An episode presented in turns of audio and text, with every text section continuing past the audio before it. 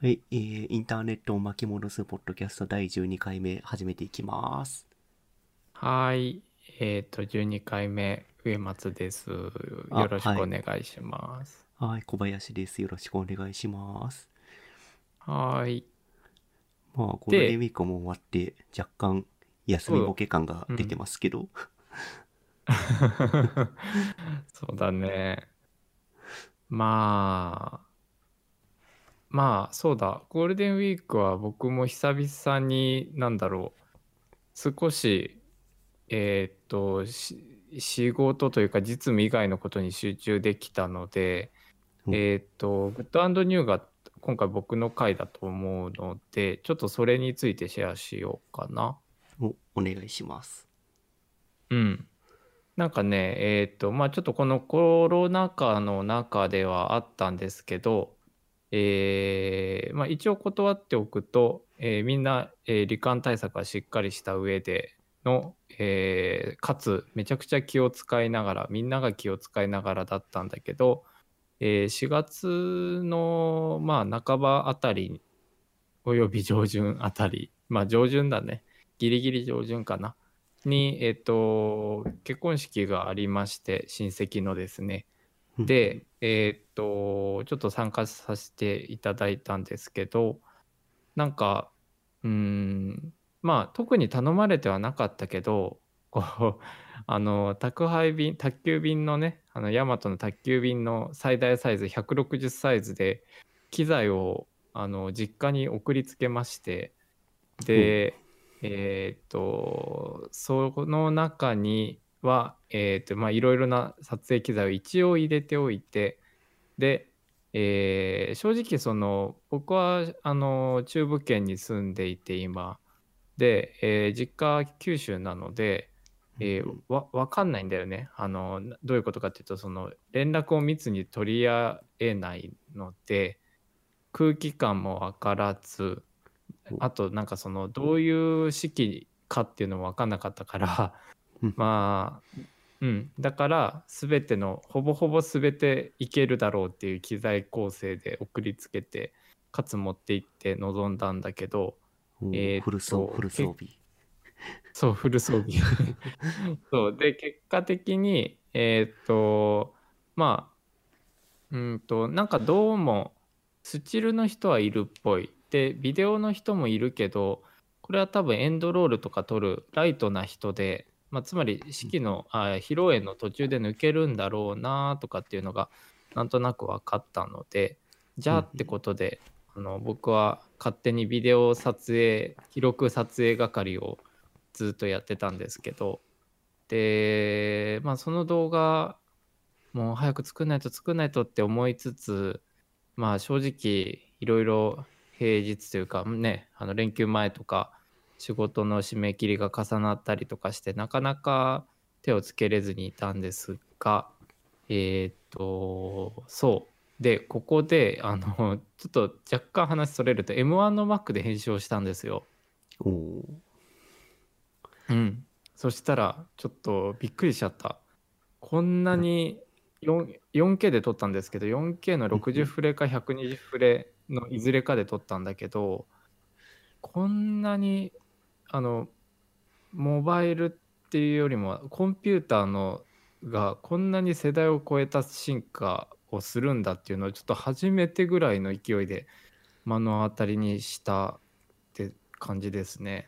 ああ、動画の編集で地雷踏んだとか、そういう話じゃなくて、むしろ体験が良かったって話なのね。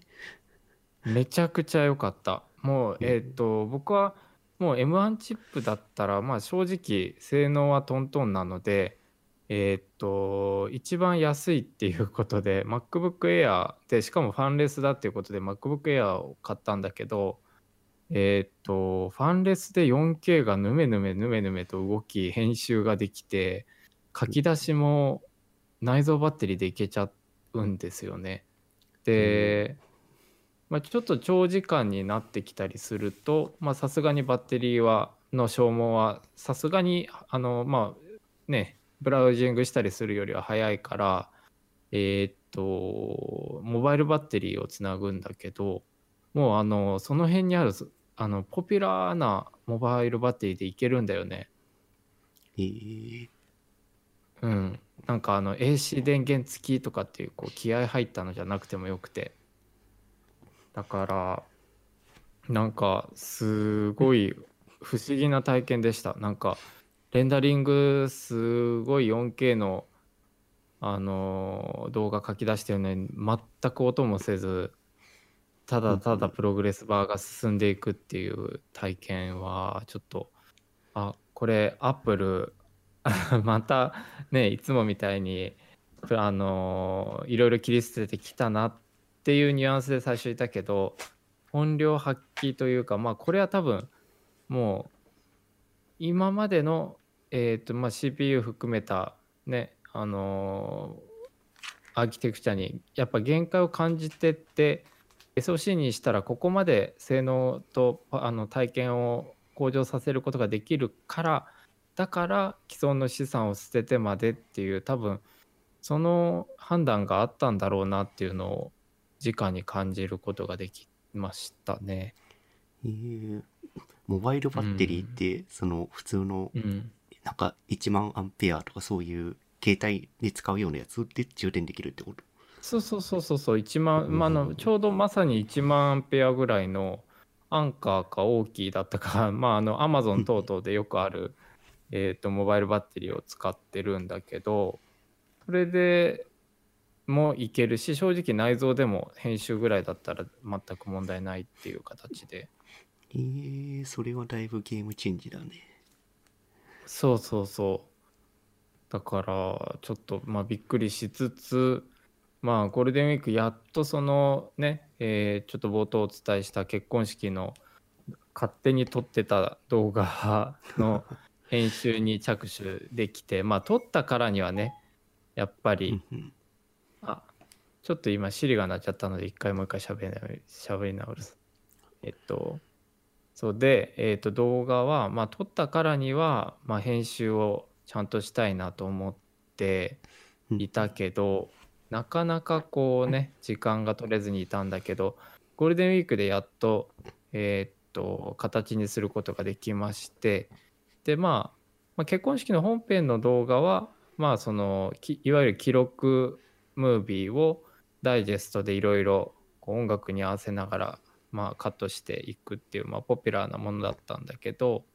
えーまあそれは、まあ、ちょっとまあそのご本人たちの意向もきっとあると思うので、えーワールドワイドウェブには公開してないんですけど 名前も出てるからね。はいはいはい。いっぱい、まあ、ご本人以外にもね、親戚の方々とかいっぱい出てるので、で、えー、とそこに、まあ、付随してというか、まあ、ついでに、まあ、実家によって、いとこたちと、ちょっとこう、あの、まあ、たまたまドローン持って行ってたので、ちょっとあの飛んでるとこ見てみたいっておっしゃってたので、じゃあ飛ばしましょうかっていう感じになって、えーあごめん、えっ、とげ正確に言うとどっちかというと僕が飛ばしたかったっていうニュアンスの方が強いかもしれない。まあだけどまああのそんなような形でえっ、と大体10分ぐらいの本当1フライトだけもう簡単に、えー実家に帰る途中にちょっとこうあのサクッと飛ばしたんですけどそれをもうちょっとあの M1 での編集体験があまりにも楽しすぎちゃってちょっとついでだってことであの動画にして1分ぐらいの尺にまとめたんですけどなんかあのまあ両方まあ、えーウェブにアップする前にまず親族だったりとか、まあ、その写ってるいとこたちに確認してもらったんだけどなんかすごくやっぱり喜んでくれてあなんか特にその式の映像についてはあのー花嫁さんとかはなんかこうあの自分は例えばお色直しだったりとかね離席してる時が多いしでやっぱこう緊張もしてるから全然あのお客さんのこととか見えてなくて見れ見る暇もなくてでなんかそういったようなあのゲストの方々の様子とか、えーあと会場の空気感もだけどまあそうしたことが伺えてすごく嬉しかったっておっしゃっていただいてなんかこうあのやっぱあの僕のあの行動のなんだろうね行動指針というかあのベースメントにあるのは人に喜んでもらうっていうところでしてそれはあのうん中学校のあのそのね僕らのこのポッドキャストのルーツになってるあのいわゆるホームペを作るっていうあの辺から変わらないんだけどまあ結果としてはえーっとなんかスキルって言えるのか未だに分かんないけど、えー自分がやることでよ人に喜んでもらえるっていうのはすごい幸せなことだなでかつそれが仕事になってる。だからなんか仕事も、まあ、いろんなことありますけどあのーなんかやめようとかなんかもうもうしんどすぎて 無理ってはならないのかなっていうふうに思ったりしましたね。うんですね。先ほど動画シェアしてもらって、うんえーっと、これは干潟なのかな？そのドローンで飛ばした映像を見せてもらったけど、うん。なんか10分間適当に飛ばしましたって、謙虚に言ってる割には、すごいいい映像になっていて、とてもびっくりしました。おおーこれは M1 の力かもしれない。これ M1 が関係ないんじゃない？ドローン、ドローンじゃない関係あるとしたら。まあねあのでもすごくなんかあの偉そうに聞こえるかもしれないけど一応言うとなんか結構その映像なんだけどデザイングラフィックスとかと同じようなデザインのメソッドを適用してる部分があってグラフィックスとかウうん。ェブデザインにも近しいけど、うん、例えばなんかまああのこれ動画あの貼っておくのであの見ていただければと思うんですけどた例えばなんかこうあの水平垂直でこうあの着地してくるような地面に近づいてくるシーンが冒頭あったと思うんだけど、うん、そことかっていうのはなんかこうあの本当レイアウトの領域だったりするしつまり、えー、と元の映像はあれ実はただ単に 4K の、えーただ単に着地してくる。しかもちょっと斜めってたりする映像なんだけどそれをこううん。少し角度補正したりで90度回転させて逆方向で見せたりとか。で、えーそれをつなぐことでちょっとこうあの見ていてリズムが生まれるようにしたりとか、うん、であとはえーっとまあ本当1回しかフライトしてないからなんか実はものすごく絵が限られているんだけどなんかこう俯瞰でいくつか干潟の絵とか、えーまあま街というかあのまあ、も森だったりとかっていうのが映り込んでると思うんだけどそれはもうあの色だよね。テテキスタイルとして見ていてうん。えーっと例えば干潟がグレーがかっていて比較的落ち着いている色なので次のシーンへの展開すする、まあ、間にちょっと鮮やかなグリーンを入れておくとかなんかもうこの辺はもうどっちかというと結構あのデザインのレイアウトとかその辺に近しい部分があったりしてうん。だからなんかあのいやーほんと M1 も含めてですけどこのデジタルでいろいろ作れる時代にいてよかったなーっていうふうに思ったしまあ自分がそういうふうに何かしら何かを作ったり等々で人に喜んでもらえるっていうのはまあ嬉しいことだなというふうに改めて思ったというのが今週の今週のまあ撮影はもっと前だけどまあグッドかなと思います。いやー、非常にいい話ですね。いやーありがとうございます。今のそのええ。デザイン、デザインのそのロ、ロジック、うんうん。メソッドを使ってるっていう解説を聞くと、確かにすごうんうい、ん。なんか考えられたレイアウト構造、その画面切り替えになってるなっていうのはすごい納得感があった。あーそっかそっか。よかった。伝わってそう例えばそう結構なんか冒頭でその道路が直線に引いてるところと、でその次のカットでうんうん。道路がな、道路が横に突っ切ってるところとかもあれもレイアウト考えてうん。うん切り替えてるんだよね、きっと。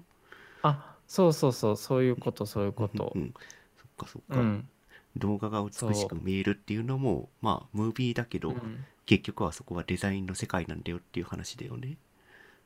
そうだね。結構そのつ通ずるものがあるというかうん。なんか共通項あるなって思いますね。うんうん。うん。あいやいい作品なんでぜひノノートに貼っとくんで皆さん見てください。ありがとう。これあの本当そもそもはあの身内だけでシェアするだけのつもりだったんであの地名とかも何にも載ってないんですけどこれは佐賀のあのえっ、と有明の干潟ですね。うんうんうん。うん。なん。か 本当シェアする気なかったからあのテロップも日付ぐらいしか入ってないんですけど まあそれまあそれはそれでっていうことで。はい。ですね。カッピどうでしたか？今週は。今週今週ですか？まあこっちはグッドニューという、グッドニューというか今週というかえっとつい先ほどまで、あの、うん。YouTube ライブを見てまして YouTube ライブ。うんうんうん。えっ、と、Web、これ24っていうものかな ?Web24 か Web24 っていう、まあなんかイベントがやっていて、うんうん。まあこれどういうイベントかって言って、まあ一応カンファレンスっていう話にはなっているんですが、うん。えっ、と、Web に関することを、えっ、と、みんなで集まって24時間話しましょうっていう、すごい頭のおかしいイベントをやっていて、昨日から。それさ離脱すしない人いたのかな？大丈夫かな？僕はですね、あの、3時間だけ離脱して、それ以外全部聞いてましたね。なかなかなかなかだねそれはね、あの、ね、寝落ちした時だけですか？さあ、6、6時間ぐらいかな。そのイベント自体は、その、セッションが分かれていて、90分ごとかな？うん。90分ごうん。と各、えっ、と、ジャンルが分かれている感じになっていて、えっと、うん。アクセシビリティとデザインシステム、広告、えっ、と、ウェブのフロントエンドのツールと、ウェブフロントエンドの標準、あとは、えっ、と、ウェブのフロントエンドの、えっ、と、スタック、このスタックっていうところでちょうど寝落ちしたから、このスタックはちょっとよくわかんないんだけど、えっ、と、あとは、うんえっ、と、ウェブのプロトコル、その通信のやつらね、通信のプロトコルの話とか、あとはウェブページのパフォーマンス、あとは、うん。えっ、と、ID、ウェブの認証だね、ウェブ認証の話と、あと、セキュリティと WAS、WASM って言って、えっ、と、ブラウザー上で C++ のアプリケーションが動くよみたいな機能があるんだけど、まあ、それの話とか。うん。っていうの、まあ、うんうんうん。えっ、と、各セッションいくつあるんだろう。まあ、い1、2、3、4、5、6、7、8、9、10、11、11セッションぐらいあるのかな ?11 セッションがおひたすら垂れ流されるというイベンートをやつい。いこれは音声のみですか？や、えっ、と、一応、ズームの映像を YouTube ライブでつなげていて、えーと、登壇者の判断によるんだけど、まあ、カメラ映してる人もいれば、アイコンだけで喋ってる人もいるっていう、まあ、そういった緩い感じのイベントになってますね。えー、すごいね。これ発起人の人とか誰なんだろえっ、と、発起人の人はジャックさんって言って、えっ、と、モザイク FM っていう、ウェブ標準とかブラウザーの実装の、えっ、と、ブラウザーの新しい機能の、えっ、と、トラッキングをしているポッドキャストをやってる人がいて、その人が多分発起人になってる。うえのえっ、と、去年ー、、なんかえっ、と、うんうん。なんだっけ、次世代ウェブカンファレンスっていうのが、まあ、オンえっと、オフラインの普通の、ああの、ビフォーコロナだから、えっと、普通にうん。勉強会として、次世代、次世代ウェブカンファレンスっていうのがやってたんだけど、多分それの、えっと、オフ、オンライン版っていう感じなのかな、きっと。うーんえー、なんかこれは今そのこれはなんだ？えーっとイベントのガイド概要を見させてもらってるんですけどもなんかさっき説明してもらったいろんな、えーセッションの下の方にさモチベーションっていうところがあってイベントができなくなって久しいそろそろウェブについて議論する場が欲しいどうせオンラインでしかできないからオンラインでしかできないイベントにしようっとかね。うん。であとはなんかこうあの、えー好きな時に好きなとこを見ればよい。でゴールデンウィークはどうせすることがないとか みんなが自粛する最後のゴールデンウィークになるかもとか、まあ、このスタンスがなんかものすごくウェブ的だなって僕は感じたんだけど、そう、結構緩いイベントなんだよね。で、緩いイベントっうん、て、あの、YouTube ライブで配信はしているけど、これアアーカイブ一切残してないんですよ。あなるほど。そう、その場限りの発言をみんなでするっていう感じにのイベントになってますね。えーじゃあもうぶっちゃけこうあれ？どうなんだろう？登壇者の方々スピーカーの人たちは顔見知り同士なのかな？顔見知りというか。いや、えっ、と、各セッションで話してる人は、その、えっ、と、カテゴリーの有識者の方たちではあるけど、えっ、と、お互いにし、えっ、と、会ったことがないっていう人たちもたくさんいたかな。すあの、話を聞いてる感じで。えーなるほどあそうそうでー、この、そのこのイベントのコンセプトがわ割と緩いので、えっ、と、お互いの所属は、えっ、と、話したい人は、えー自分はこういう会社に所属してますとか話してもいいし、話したくない人はうん。話さずに、この各セッションのことについてひたすら話すっていう、そういうスタンスで開催されてましたね。へえなんかあの今これたまたまあのデザインシステムについてのまとめを見てるんだけどテキストのねまとめを見てるんだけどこれうちあの資料も打ち合わせも台本もなくって書いてあってそんなようなそうね。うんうんなるほどもういきなり始まってズームで話すって感じなのかな？そうそうそうそう。誰もスライドとか用意せずに、テーマも、えっと、本当にこの、えっと、勉強会の概の情報の概要に書いてある情報以外は何もないっていう状態でみんな話してた。えで、割とウェ,、へー。ウェブのこと中心で話していて、で、その、有識者というか、まあ、結構、その、なんだ、ウェブの経験が長い人たちが割と集まっていたので、ーうん。結構古い話もいくつかしていて、なんか、うんうんうん若干インターネット老人会的な 雰囲気も、あ雰囲気があるセッションもあったりはして面白かったよ。えー、そっか。でも、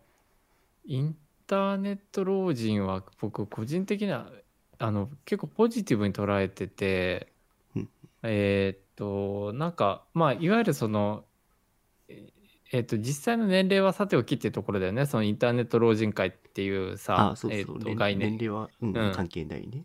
そうだよね。うん。なんかそこで言うとさ、なんか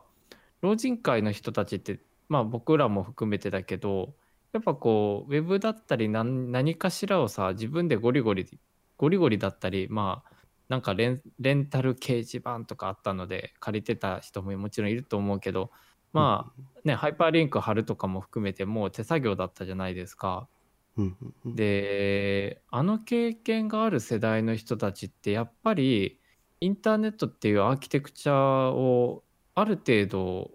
得得できてるんじゃないかなって最近いろんなところで思うことがあってあの特にそのウェブに今従事してるかどうかっていうことは置いといてもね。うん、でどういうことかっていうとなんかあのちょっともう特定しちゃう感じになっちゃうけどね。分かる人は分かっちゃうことになっちゃう話になっちゃうけどあの僕の知り合いの学生知り合いというかあの学生さんでえーっとなんかめちゃくちゃ UI を作れる子がいるんですよ。あのモバイル主にモバイルが得意だけどモバイルから PC も含めたインターフェースのグラフィカルユーザーインターフェースの開発が得意な子がいてであのまあ就職したんだよね。でそうでなんか連絡が僕宛てじゃないけど別の同僚宛てに来てでその内容があの、まあ、結論から言うとあの独自ドメインの概念を分かっていなかったっていうことがありまして、はいはい。うん、で結構びっくりしちゃってね。うん。あれーってそこだったかーみたいな。うん。なんかどういうことかっていうとなんかその今ある意味さツールがまあ例えばじゃあさっき言った UI のデザインで言ったら Figma とかいろいろ含めてツールはもう死ぬほどあるのでえーで How to もたくさんいろんなところに上がってい思ってる分野に対してはできるのかなと。うん、でだけどそれ以外を取り巻くインターネットのいろいろなことっていうのは結構そんなそこまでできる子でも見落としがちなのかなっていうのを感じてちょっとこうあの えっと自分の学生さんっていうのもあってかなり責任を感じてしまった次第です。うん、その学生さんは UI のインターフェースのデザイナーの人だよね。そうそうそうなんだけど、うんうん。えーっと独自ドメインの概念が分かってなかったから、うんうん。えーまあ職場ではしんしんどいよねそれは。うーん。デザイナーさんで独自ドメインのうん知識は正直いらないんじゃないかって思っちゃうけど。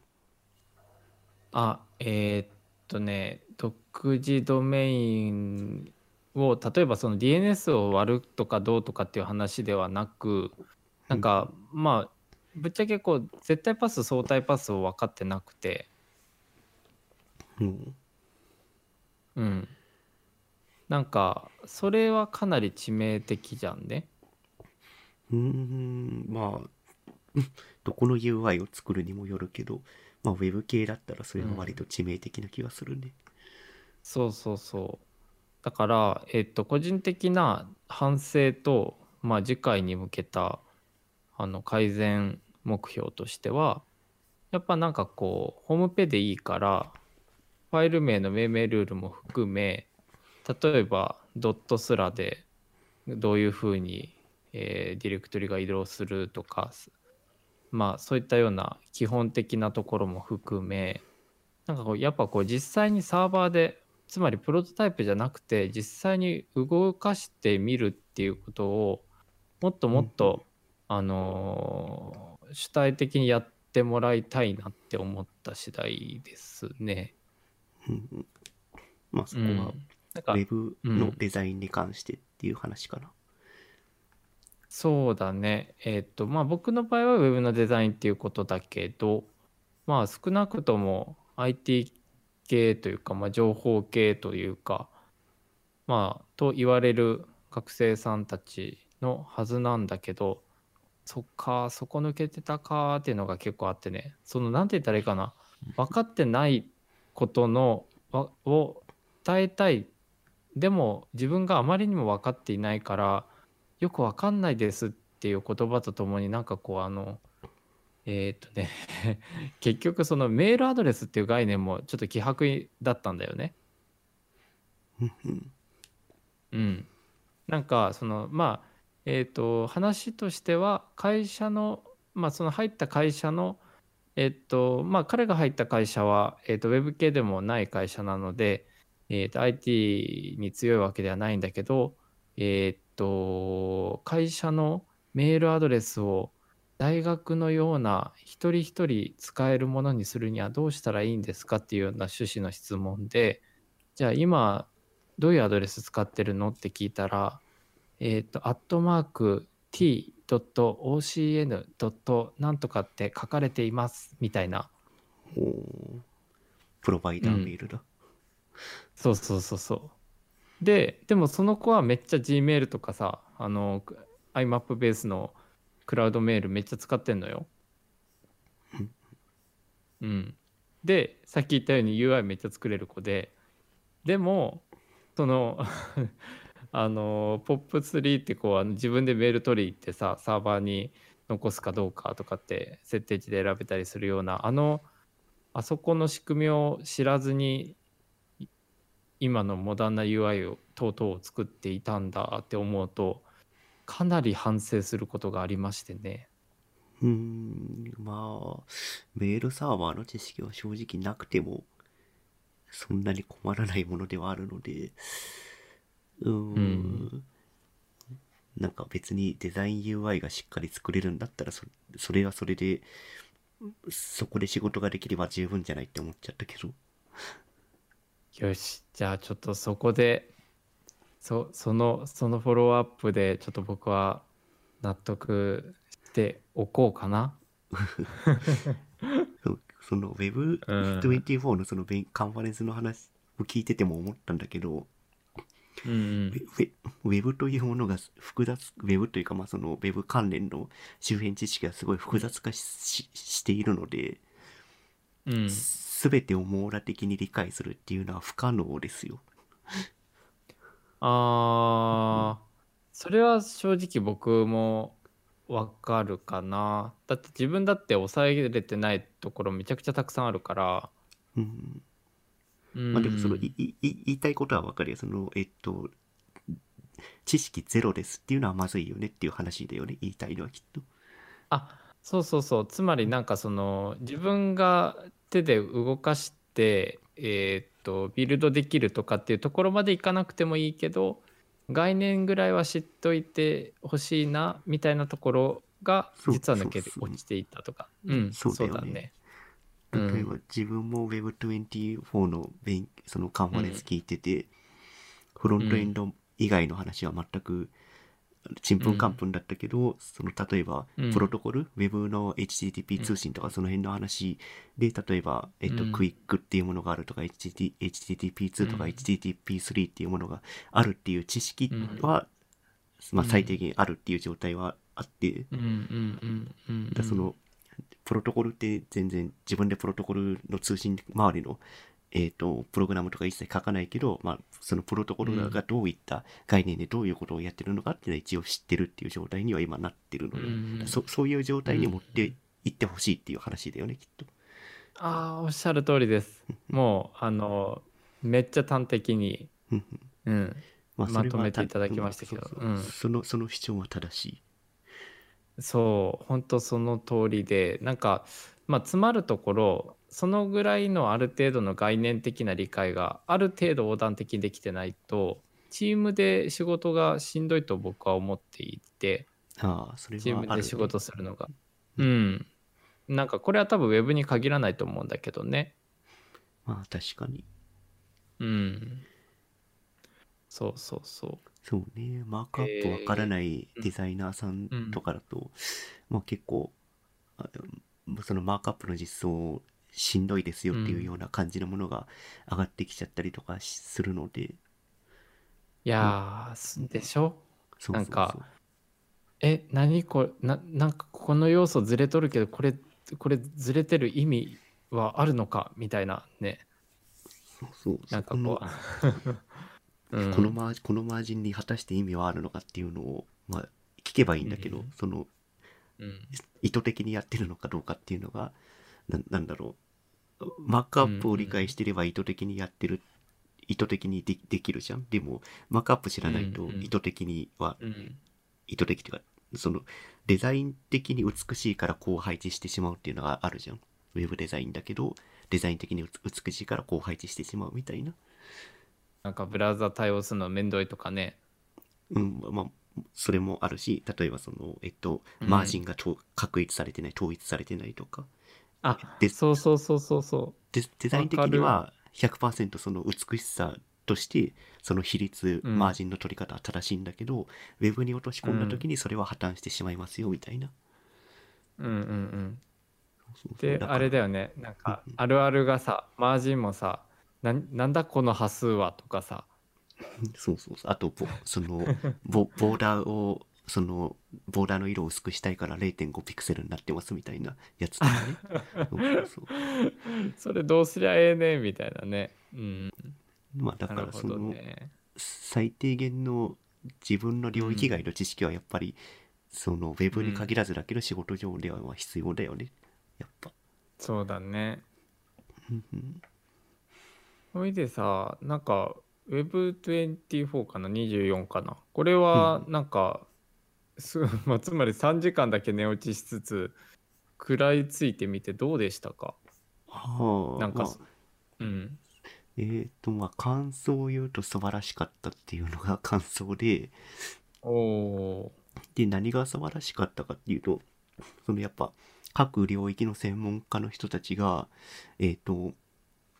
アーカイブに残らないっていう、まあ、のもあって、結構、なんだろう、忌憚のない意見とか。あ、今ねおごめんえっ、とねん？切れてたかも。各専門家の人たちが以降切れてたので。あ、本当に？うん。まあまあ、じゃあいいや、その、いや、え大丈夫、大丈夫？うん。編集するのめんどくさいから。うんまあ各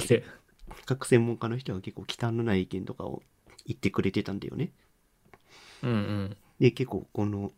所属は明かしてい、明かしてない人もいるんだけど、まあ結構、えっ、と、所属を明かしてる人だとかがいて、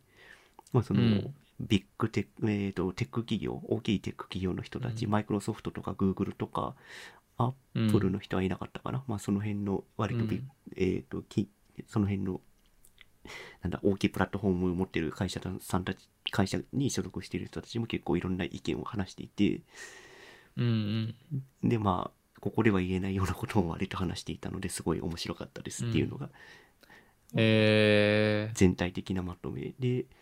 まあさっきもちらっと話したけど自分の領域外のところでも結構いろいろ学びが多いなっていうのはあったかな、そのうんうん割とじ 実装的な話とかされちゃうとうん。全然うん。ちんぷんかんぷんで分かんないんだけど、まあその、なんだろうその各領域でこういうことを考えながら Web に対して向き合ってますみたいな話を結構してくれていて、うん。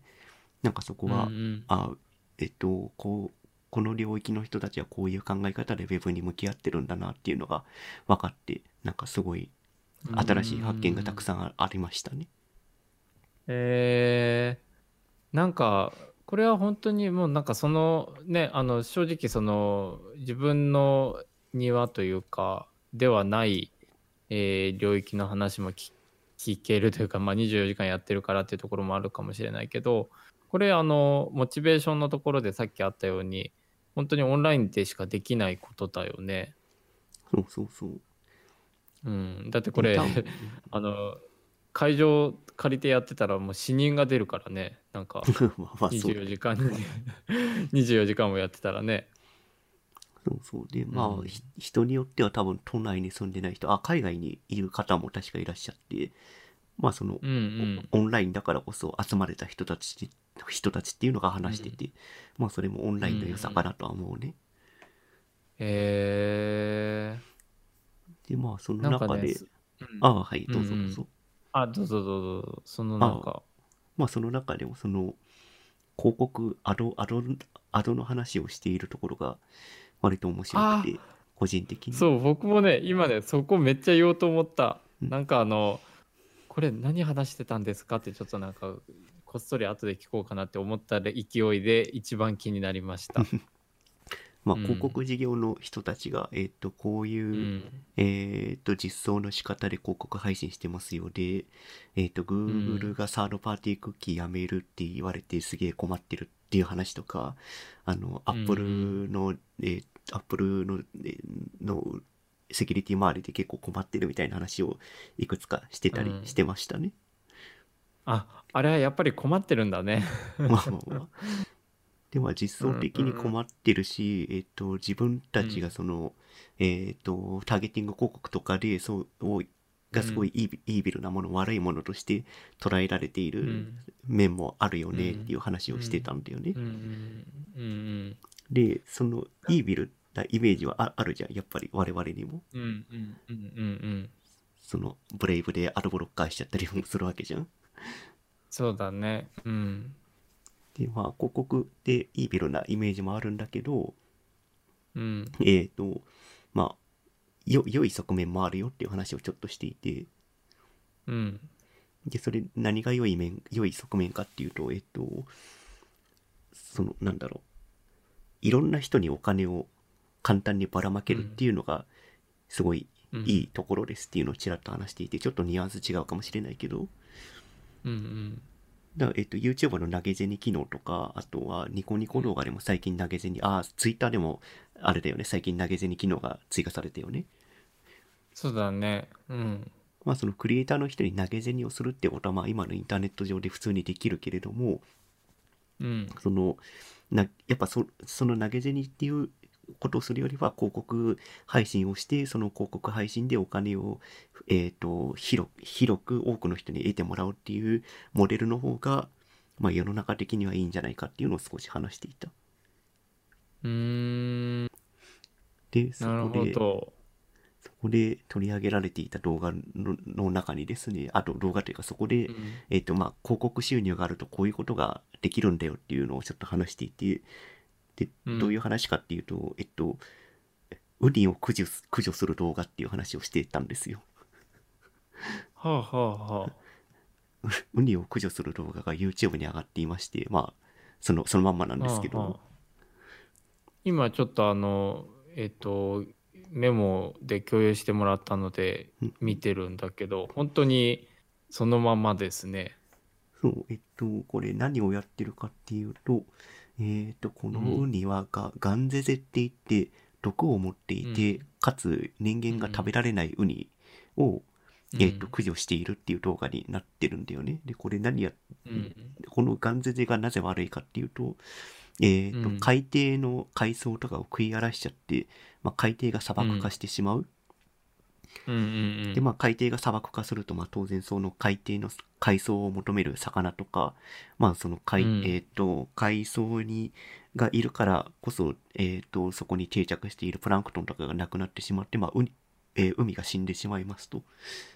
うんでまあそれを防ぐためにこの、えー、と YouTube のチャンネルやってる人はこのガンゼゼっていうウニを、まあボランティアなのかな？ボランティアかなんかで、えー、とウニを駆除してますっていう動画なんですよ。うん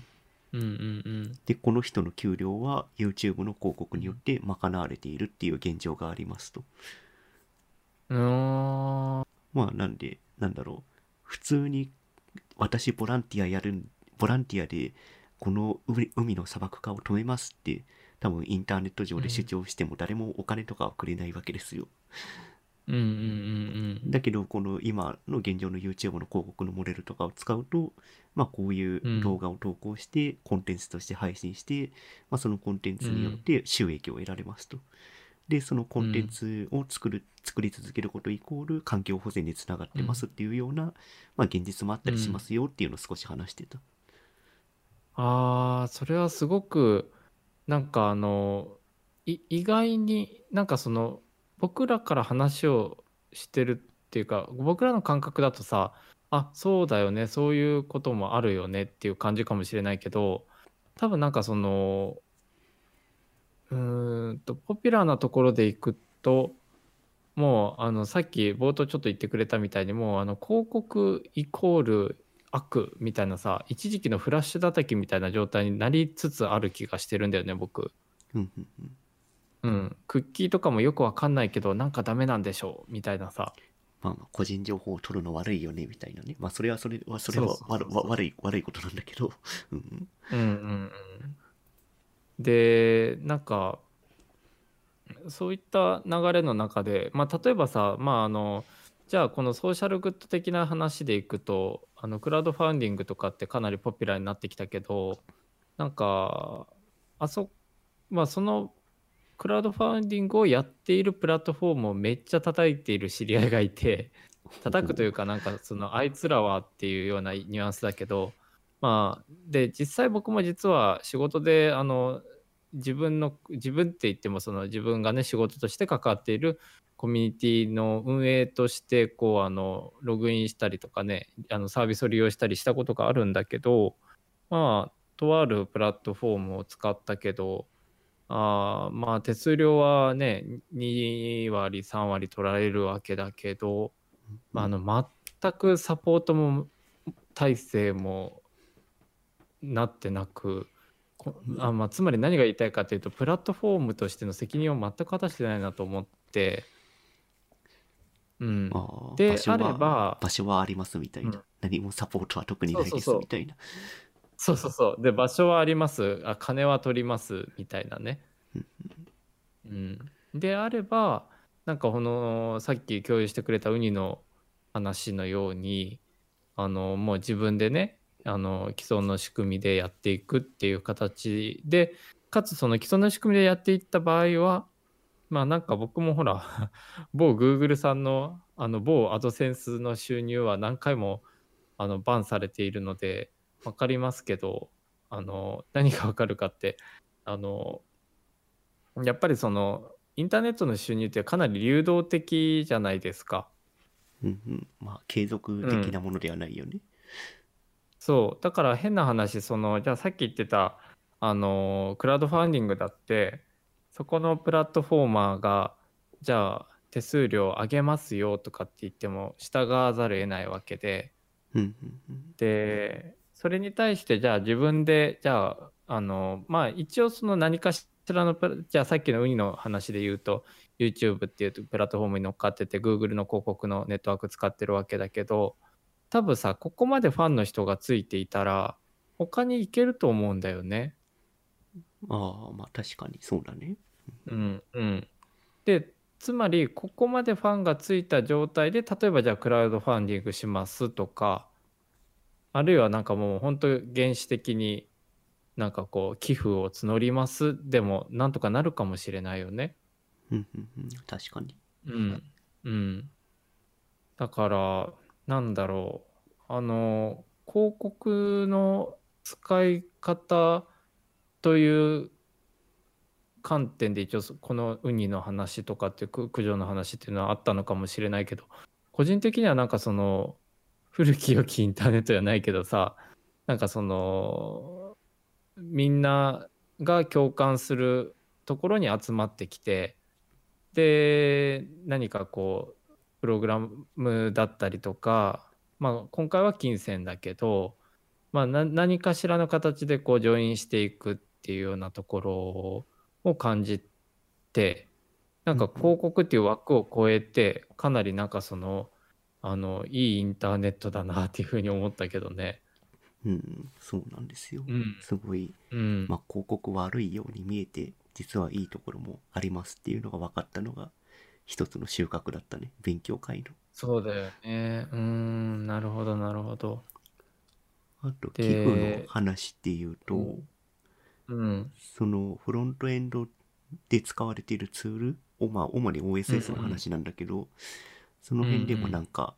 うーん、寄付、寄付という、OSS っていうのは何？あ、えっと、オープンソースのあれですね、ソフオープンソースソフトウェア。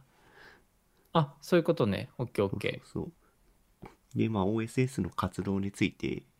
についても話してて、まあ、そこも若干寄付とかお金につながる話をしていて、うん。まあ、その OSS って基本的には、まあ、えっと、会社がメンテナンスしてれば、まあ、そこは、えっと、お金、というか、その、えっと、OSS をメンテナンスする人たちは、イコール従業員だからお金の心配は特にないんだけど、うん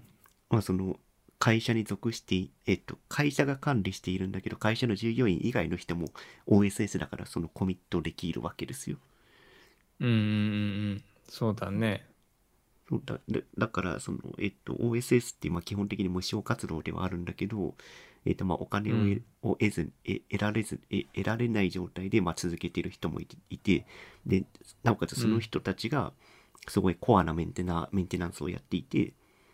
うんえっ、と、その、なんだろう、例えば、その、会社勤めしてます。だけど OSS でメンテ、OSS をメンテナンスしている会社とは別の会社に勤めてます。うんで、その自分が勤めてる会社の経営が悪くなって、会社クビになっちゃいました。で、その人すごい、その OSS に、にすごいメインでコミットしてる人だったんだけど、まあ、収入が断たれるわけなんで、まあ、非常に、うん。えっ、と、OSS に対する活動の頻度も落ちてますっていうような状態で、まあ、うん。その OSS とは別の OSS を管理している会社がその人を雇い入れて、うんで、まあその人はその雇い入れてくれた会社の OSS をメンテナンスするようになりましたっていう話をちょっとしていて、なんかそれも、なんかえおかお金ま、お金回りに関する話でちょっとなんかつながるところがあるかなって思ったな。ああそうだねおっしゃる通りだ。で、うんまあ、でその、うん OSS って、えっと、一応き、うん寄付もできるんですよ。うんうんそうだよね。と、 Patreon っていうやつとか、あと GitHub だと GitHub スポンサーっていう機能がそもそも最近ついたりとか、あと有名なとそうなんだそうそう。あと有名なところだと Open Collective っていう、その OSS に対して寄付ができるっていう、まあ、プラットフォームがあったりするんだよね。うんうんで、まあそういうところでうん OSS に対して、まあいろいろ寄付して、まあ OSS を継続的につ、メンテナンスしてもらいましょうっていう動きはあるんだが、結局それってお金が発生しているので、なんかうん、OSS が健全な方向に行かないよねっていう考え方もできるよねっていう話をちょっとしてて、あなんかお金あそうだね。お金回り難しいなっていう話を感じました。うん。うん。確かに確かに。うんなんかねそこで言うとなんかじゃあ極論言うとさじゃあさあのユニックスの上に乗っかってる MacOS から派生した iOS でめちゃくちゃバック儲かりしているバック儲けしている Apple 社はどうなどうなるんですかとかっていう いう話にものすごく極論を言うとつながってきちゃうよね。OSS でね。まあそこはライセンス周りの話があるから、その辺はセーフな気がするけど、うんえっ、と、寄付の話をすると、さっきのオープンコレクティブの話をすると、その、うん。大量のお金を、えっ、と、入れた会社がすごい強強い発言力を持ってしまうっていう、なんかそういう資本主義、資本主義のその札束によって殴れば OSS が動かせるみたいなすごい不健全なお、えっと Web は OSS か OSS になるなっているんじゃないかっていう考え方もできるなっていうのをちょっと思った。あーそれはすごくもうなんかそれ株株式じゃないですかあそれってそうそうそうそうそうそうそうなんですよ。うんうんそれはちょっとあのそっちはもうあの株主としてやってくださいって思っちゃうねそうそうそうなんですよね。じゃあそんなにお金出すんだったら会社でメンテしてくださいよっていう話になったりもしたりもするのかなとか思ったり。うんうんああなるほどねなんかねそういう。まあうんアド、アドでお金回りの話をしたけど、お金って難しいなっていう話を感じました。うんうんなるほどまあでもまあ結局つあの全てにおいて今日の話でつななんて言ったらいいかな今日の話に共通してることって結局さインターネットがフィールドになってても人の話だよね。まあ、そうですね。社会、うん社会に乗っかってるんで。そうだねそうだねおっしゃる通りなんかそうそこで言うとさなんかまあこのねインターネットの、えーさっきシェアしてくれた番組番ごめん番組じゃないあのなんなんて言ったらいいんだ勉強会っていうか、うんまあ、か Web24 カンファレンスかな？カンファレンスかな？うんこれとかっていうのはなんかこうあの、えーオンラインだからこそできることっていう形でやってたと思うんだけど、うん。なんか僕首首都圏のあの学校でも仕事を最近させてもらってるんだけど、うんあのまあこの前あの春学期始まったので講義始まったんだけどなんかこうあのまあオンまあちょっと時間割の都合上ねオンデマンド、まあ、つまりその録画をまあどこかストレージにアップしといて見といてねっていう形式にせざるを得ないかもっていうところだったんだよね。うんで、えーっとかつ緊急事態宣言がまた伸びたのであもうこれは半期オンラインかもっていうような覚悟を決めないといけないかなっていうところなんですけどあのーまあ一応その旨というか予告として、まあ、次回以降オンデマンドを前提として進めますみたいなことを、えー初回の講義で告げつつまああのおえー、と初回はガイダンスが入ってくるのでね、えー、と伝えてたんだけどそしたらなんかこうあの学生さんのフィードバック見てたらもうなんかあのリアルタイムでぜひやってくださいみたいなさオンデマンドにすると言ったらこう悲しみの声が あのいあのたくさん意外とたくさんいただきましてああ、そっかと思ったのが、なんか、なんだろうね。やっぱそのリアルタイム性っていうのは、やっぱインターネットでもある程度大事にした方がいいのかなっていうのはすごく思ったね。うん。それはなんかある意味さ、さっき言ったその人と人とのつながりを学生さんも特に、えー今受けてくださってる学生さんたちは今年2年生になった子たちつまり、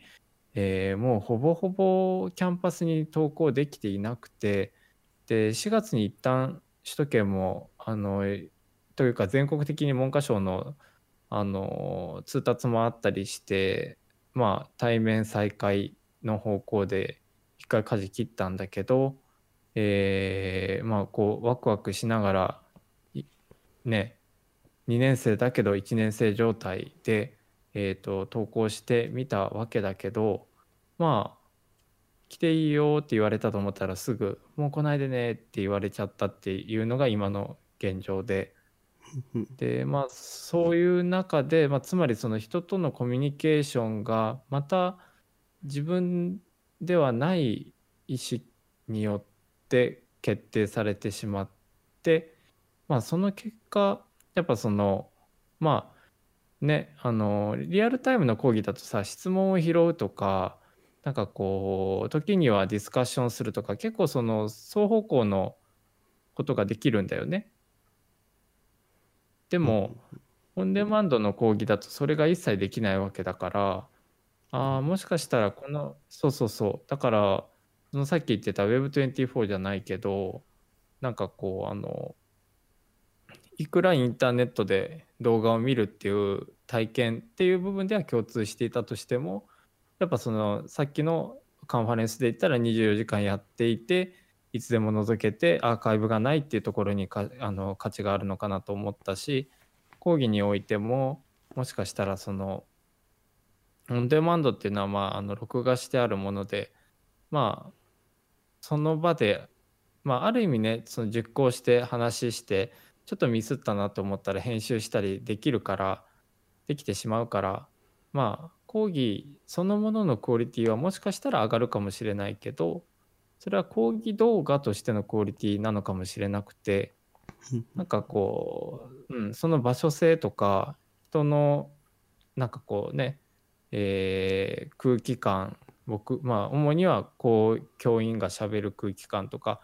あとはその教室のガヤガヤ感とかだけどまあなんかその辺っていうのはやっぱあのー大事に特にこの時世の今はしていきたいなと思ったので、まあ、ちょっとなんかその結構ねあのまああんまりその個人情報出せないから言えないけど結構そのフィードバック多かったのよ。オンデマンドやめてっていうニュアンスのあのそう僕もびっくりしちゃってであの大学の本部というかあの本部と関係する先生方に「すいませんあのこういうことなので僕は対応できますのでできればあのリアルタイム開講でもうよろしいですか?」っていう話をしたら開拓してくださったのであの次週からもちょっとリアルタイムでやろうかなっていうところなんだけどね。おーリアルタイムっていうのは、うんもうえ？うん、東京に東京に来てるってこと？いや、えーっとね、えっと、もう完全にもう、キャンパスが閉鎖になっちゃってるみたいで、首都圏の学校はね。おーうん。だけど、えーっと、講義も結構多くがね、オンデマンドらしいんですよ。その学校は。うん。で、えーっと、そのリアルタイムで、例えばなんかこう、僕質問、あの、いわゆるそのスライドっていうあのサービスがあるんですけど、あそこでこう、あの、えーっと、ずーっと、えーフィード、コメントフィードが流れるようにしていたりして、講義中にね。うんで、それをたまに拾ったりすることがあるんですよ。ラジオ的な感じだけどね。で、やっぱなんかこう、自分が発言したことが講義で取り上げられたりすると、すごくあの喜んでくれる子もいたりして、うん。で、まあそんなようなその双方向性とかリアルタイム性みたいなみんなここの Zoom の部屋に100人って書いてあってこれ本当に100人いるんだなってカメラオフだから分かんないけど、えー、なんか人がいるざわざわしてる感じがコメント欄で伝わってくるとかそれを講義教員が取り上げるからあのまた あのコメントを積極的にさらにしてくれるとか、まあ、あの感覚がもしかしたらそのカチッとめちゃくちゃしっかり編集したオンデマンドの動画まあ動画の講義よりもいいのかなって思ったりした次第でございます。ああ、リアルタイム性っていうのは確かにすごい重要だね。オンラインでも、多分オンラインとオフラインの違いじゃないと思うんだよね。それ多分リアルタイム性かどうかっていうの違い。うん、なるほど。だ多分、えっ、ー、と、えっ、ー、と、普通、うん、普通にそのキャンパスに来てください。えっ、ー、と、オンライン授業やりますの、その違いじゃなくて多分出来上がったものをただ見てるだけかそのその場でみんなで動画をシェアしてるかっていう違いがあってで多分学生さんたちはそのみんなでシェア例えばその大学とか講義室に行けなくてもシェアできる場っていうものが欲しいから、多分オンデマンドはやめてくださいって主張してるんじゃないかな。あーなるほどねそっかそっかそっか空気感って大事ですよ。うん。なるほど。いやあ、なんかちょっとそれに関連する講義とかやってみようかな。なんか、あの、例えばさ、か、あ、ちょっと、あの、学生さんも聞いてるかもしれないからやめとこう。ごめん。ごめん振っといてあれだけど。またなんかちょっとあのフィードバックが集まってきたら共有しますけど、まあ、つまりさあの今の2年生の子たちってあの本当に学校で、えっと、静岡の学校とかは一応こうキャンパスの対面も部分的に再開されてるんだけどあの1年生ではない。でも学校のこと何も分かんないっていう状況だからこうすいませんとかってこう次この講義なんですけどこの教室ってどこですかっていうような話をよくしたりするんだけど。うんうんうん。だからなんかかなり置いていかれちゃった子たちというかねその勉学の弁ではあの実はあの別の先生と喋った中ではオンラインはオンラインで学習効果がものすごく高まる子もいるっていうことは一定数いるっていうのは結構それはあのそのさっき言った先生以外の人とも共通した認識としてあるんだけどでも一方でやっぱりねそのキャンパスっていう場所とかあるいはその学年学部学科にいるっていうことそのそのものっていうそのリアリティの部分は喪失したままの状態だったわけだからね。大学っていう場所の経験値が1年生2年生でイコールになってる状態だよね。そうそうそうそうだからなんかでえっとちょっとその首都圏の学校の方は分からないけど静岡の学校は1年生に関してはそのいわゆるそのキャンパスツアーみたいなものも含めて学校はこういうのが例えば図書室はこういうふうに使いますとかっていうようなアナウンスをしてるんだけどそこがまあ2年生の子たちに追いついていなかったりとかしてね。うん、うん、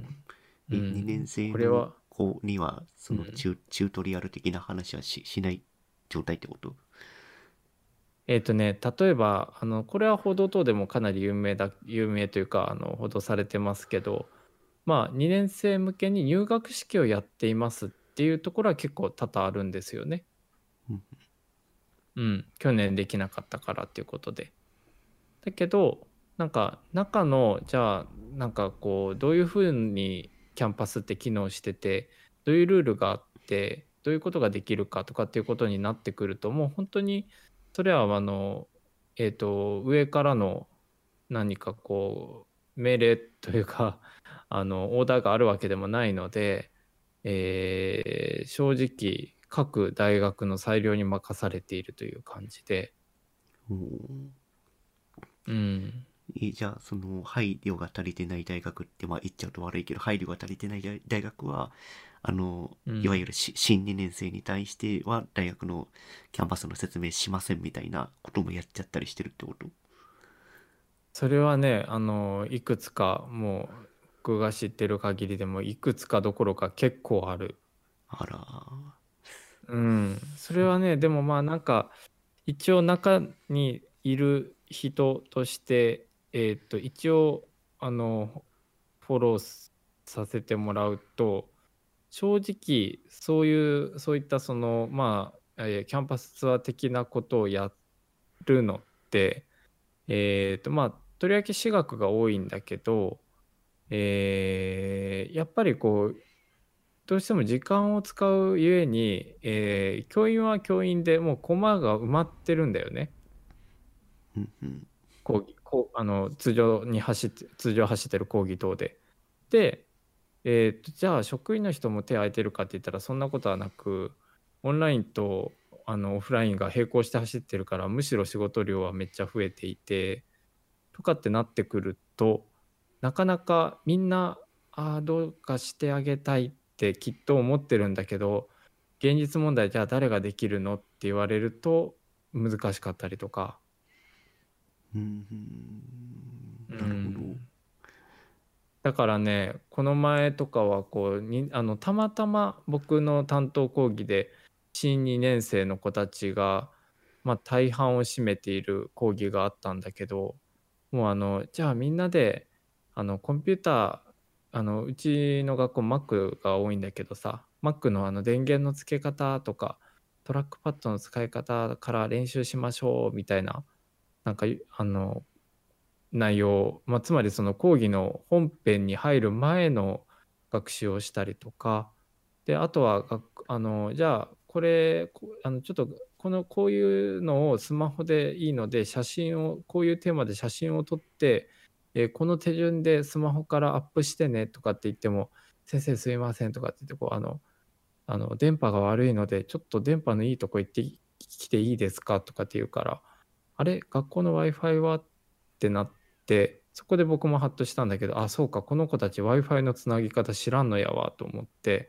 で w i f i つそう学内しネットワークの w i f i につなげに行くツアーみたいなものを開催したりとかね。うんそれ完全に取り残されちゃってるよね、新2年生が。いや本当にそうなのよ。でまあさっき言ったように首都圏の学校にまあ首都圏だけじゃなくてですね僕あの他の学校でも他の地域の学校でもなんか知っているところがあるけどもやっぱこう4月あたりでね少し罹患者数が落ち着いたあたりでキャンパス再開ってなったと思ったらまた強制的に戻っちゃったっていう人もいえーいうところもたくさんあるので、うん、なんか置いていかれるかそれとももう勝手に強制的に置いていくどころか巻き戻されちゃうか、うん、っていう現状ですね。うん。うん、あなんかさそうなってくるとさもはやなんかこのウェブだからできることとかっていうその楽しむモチベーションというか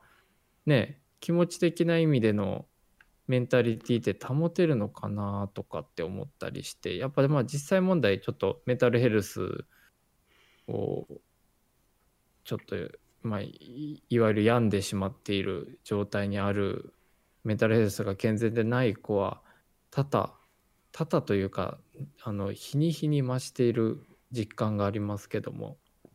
うん。うん。だからねなんかその Web24、Web24 とかっていうこの取り組みは本当に面白そうで僕も聞きたかった部分だけど、まあ、変な話その、えーこれってある意味その Web の面白さ、まあ、こ Web に関しての話だから Web っていう言葉を使うけど Web の面白さを知っている人だからこのコミュニティじゃあ24時間ぶっ続けでもいいから聞けるだけ聞けばきっとなんか面白いかもっていう多分期待値みたいなものもある程度あると思うんだよね。うんでもなんかあの特にそのさっき言った、えー今の新2年生の子とかはもうそもそもなんかこうもうオンライン慣れというよりももうオンラインってこんなものでしょっていうさあの諦めに近いような空気感があったりしてあオンライン授業っていうものを通してリモートで何かやるっていうのはこれぐらいのものしか得られないよねっていう感覚になっちゃってるって話。そうそうそう。だからつまりあのまあやっぱそのえっ、とオンデマンドにするって言ったら意外とあのリアルタイムの講義を希望するいくらオンラインでもリアルタイムを希望する人が多かったっていうところからも見えると思うんだけどあのやっぱみんなうん孤独なのかなっていうのをちょっと感じましたけどもね。ああそれは Web24 のところでもうん、割と話してる人はいたね、こういう勉強会がなくて話せる機会があまりなかったからこういう機会設けてもらって嬉しいですってコメントしてる人はたくさんいたああそっかそっかそっか。なるほどね。なんかそうだよね。なんかそれこそこの巻き戻すポッドキャストの中でプラットフォーマーの話とかって結構何回かねしているけどあのーこのじゃあ今自粛期間と一言にあんまり言いたくないけど言ってしまうとまあ平時になるまでの間にこう可処分時間がまあ主にはインターネットにまあ多くの人がインターネットにまあ可処分時間を当ててると思うんだよね。うんでそこで見てるコンテンツとかっていうのはまあウェブサイトの人たちから見たらあのある程度それはテクノロジー的に終えることもあるとは思うけどそれこそねあのあの広告系の人とかは終えると思うけどなんか教員っていう立場から見ると全くあのその辺はもうあの学校とは違う場所っていうところでオフラインなんで全く見えなくてまあ正直言うと少し危惧している部分はあるかな。なんかまあさっき YouTube のポポジティブなあのウニの除去についてのお話を伺って僕もちょっとその話はあのあそっかそういう使い方確かにあるなっていうのも含めてすごくいい発見をいただいたけども。でもまあ変な話まあ一番分かりやすい例で言うと迷惑系 YouTuber っていう人がねあの話題になったりするぐらいだからあのやっぱうん誰でも発信できるでかつお金もある程度のサブスクライバーというかフォロワーがいるともあのもらえてしまうっていう現状でこう、まあ、つまり統制が全く効いてないんだよね。うん、でなんか別に言語統制をしろっていうわけではないんだけどあのやっぱりこう学生さんについて言うと4年間で何かつかめたっていう実感がじゃあ卒業後10年後か5年後か20年後か分かんないけどなんか大学行ってよかったなとかポジティブなね感覚を覚えれるかって言ったら多分ちょっと少なくともその今の2年生の子たちについてはかなり丁寧に僕らもフォローアップしてあげないと難しいかなっていう気はしていて。うん。なんか。リモリモートに関する、まあ、トピックを2つ話しておくと、うん。えっ、と、最近だったかな、Google が、えっ、と、リモートをやめて、週3は出社して、週2リモートにしましょうっていうのを発表したりしてたりとか、うんうん。あと、モルガン・スターレイだったかなが、ゴールドマンかど,ど、どっかの証券会社が、海外の証券会社が、えっ、と、まあ、リモートやり続けていると、えっ、と、今までの、えっ、と、人間関係の、えー貯金をただ食い潰しているだけで、新しい、えっ、と、アイデアが生まれたりっていう場がなくなってくるので、リモートを続けるのはちょっと問題がある、問題があるよねっていうのをちょっと発表したりとかしてるっていうのがあって、うん。まあリ、リモートは、まあ、Web24 では、まあ、リモート開催でいい部分はたくさんあったんだけど、まあ、リモートだけだとやっぱ問題あるよねっていうのはやっぱりそうだよね。うん、そうだね。そうそうそうそう。なんか、うん、すごく難しいところだけど、やっぱ、さっき例として挙げてくれたように、その人間関係もだし、価値観もだよね。なんかその全くアップデートされないっていうのはさ、うんうん。そうだね。うん。うん。だから、うん。まあ、本当おあの、繰り返しになるけど、いい面も悪い面もあり、で、まあ、でも、とはいえ、まあ、まあ、オンラインでしかできないのであれば、まあ、より良いオンラインを、ね、オオンライン体験をしてもらいたいので、なんか、ね、あの、あの、ちょっと、うん、できる限り頑張りたいなと思った次第ですけども、次第というよりもなんかもう頑張らないとなっていう感じだけどね。うん。まあ、この番頑張りもあと1年じゃないですか。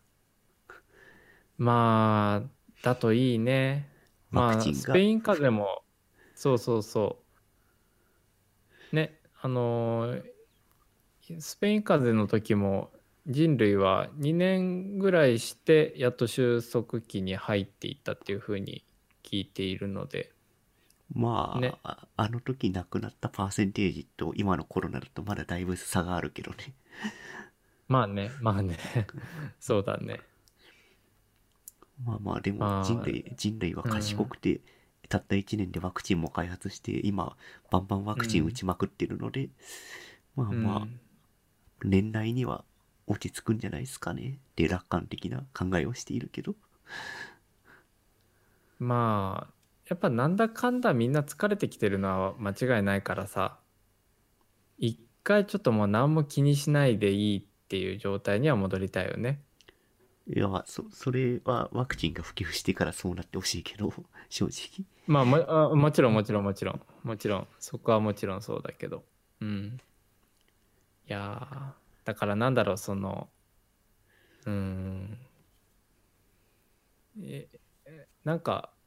まあ自分、まあこのラジオではやってないけど、僕も結構こうな、何回かというか、まあ数回、あの、なんかこう、あー死ぬ、このまま死ぬ、死ぬのかな、的なぐらいのニュアンスの経験はあるんだけど、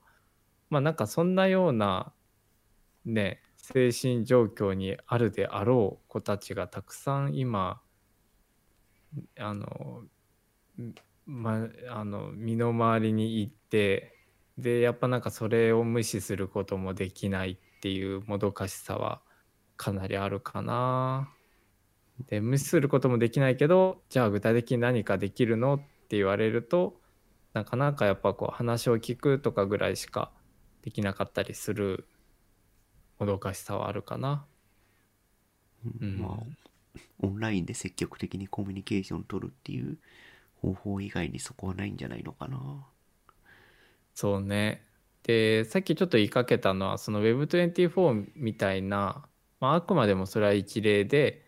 一ついい、すごく良い成功例だと思うけど、でもそこにアクセスするまでの学習とか興味を持ってもらうとかっていうことに関してはやっぱそのまあ青年期だったりとかね。まあ正直年齢はいつでもいいとは思うけどそれってある意味教育がうん、だうん。このイベントは、まあ、自分は楽しいって感じたけど、今上松から話そうとしていることを聞いて思ったのは、えっ、と今までの貯金があるから楽しめてるっていう人たちしか楽しめてないって話だよねこれって。そうそうそうそう。めっちゃそれ言いたかった。そうなの。まあ確かに、確かにそうだな。うちは、ううんちはのノリになっちゃってるっていうのは確かに指摘されたらそうだな。それはそうだ。うんだからねそのじゃあどっかしらの内輪に入れるまでの、えー何か興味持ってもらうとか体験してもらうとかきっかけを作るっていうのはなんか多分僕ら教育機関の役割かなとかって思ってたりするんやけどね。うんうんうん。なんかそれは直接的じゃなくてもいい気はしてて。というのもなんか僕らも学じゃあ学校とかねあのまあ中高大学でインターネットを教えてもらったかって言ったらそんなこと全くないじゃない。うん、まあそうね、確かに。うん。でもなんかある意味そういったところに触れさせてもらえるまあ時間だったりとかっていう、まあ、環境はまあ間接的かもしれないけど与えてもらっていたかなとも思っていてさ。うん。例えばじゃあ冒頭の映像を撮って親戚のあの結婚式等の映像を撮ってすごい喜ばれて喜んでもらって嬉しかったっていうのもそれはもうものすごく振り返るともうなんか小学校とかねそのぐらいの時に自分が勝手にビデオカメラ回したり写真撮ったりしていろなんかあの子供たちというか同級生に限らず親御さんからもお礼をしてもらったりしてものすごく嬉しかったとかっていうところがやっぱ原体験にあったりするのでうんなんかさっき言ってたカッピが言ってくれたようにそのうちは仮にあのいいポジティブな意味でうちはっていう言葉を使うけどなんかそういったコミュニティの面白さにアクセスできるようになるまでっていうとこの道のりに乗せてあげれないとそれこそそのさっきの例で言うと2年生新2年生の子たちみたいにこうチューブラリンになんか一応所属して大学生をやっているけど実質新入生状態でも所属機関はフォローしてくれずみたいなねあのなんかすごくアンバランスな状態が生まれちゃうのかなって思ったりはしたけどね。まあ確かに。うん。まあそんな感じかな。とりあえず僕うん。とりあえず僕らはなんかそのさっきまでの話で言うと自分たちがね自分がどこに価値を見出すかとかあとはどこに面白さを感じるかっていうところもその中に含まれると思うけどそこに自覚それを自覚できてるっていうのはすごく多分ありがたいことなのかなっていうのはなんか最近すごく思うな。まあ今の状況下でそういう資産があるっていうのは、うん。まあ、なんだろう、よ、よ、良かったことではあるよね。そうだね。いやーまあじゃあちょっとしんみりしたところで まあ次回はまあカピなんかいい話あったらグッドニューを楽しみにしてますのでああ、そうですね。まあ、何か用意しときます。はいじゃあそんな感じかな今週はそうですね。じゃあ、第12回これで終わりましょうか。はいじゃあしっとりとしましたけどあの 1分間だけのあの適当な適当なというかあのサクッと作ったムービーがあるのであの佐賀県の干潟に皆さんちょっといいあのトリップしていただければと思います。はい、後でリンク貼っときます。はいありがとう。じゃはいあそんな感じではい、お疲れ様です。はいお疲れ様です。